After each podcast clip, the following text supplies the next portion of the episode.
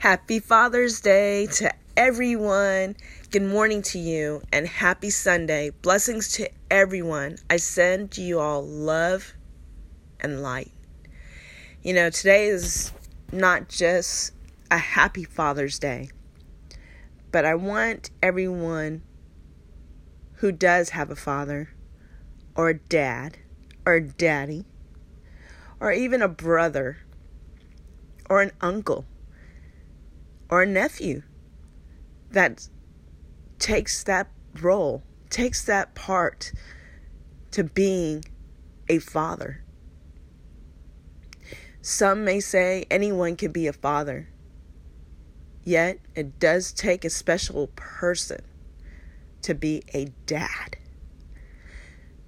To be a dad, you have to be kind, patient, strong, courageous, creative, and today, I see so many dads out here giving their heart, shedding a tear, no holds bar.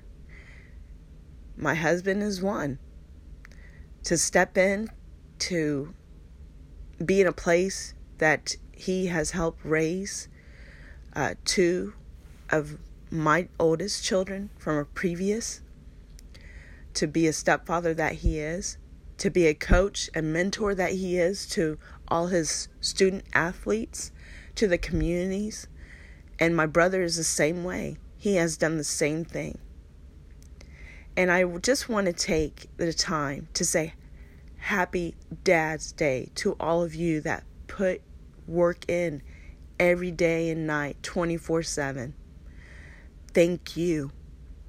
And to actually both of my dads you know, I would not be where I am today without having the strong men I had in my life. Perseverance has shown their life, resilience has shown their life.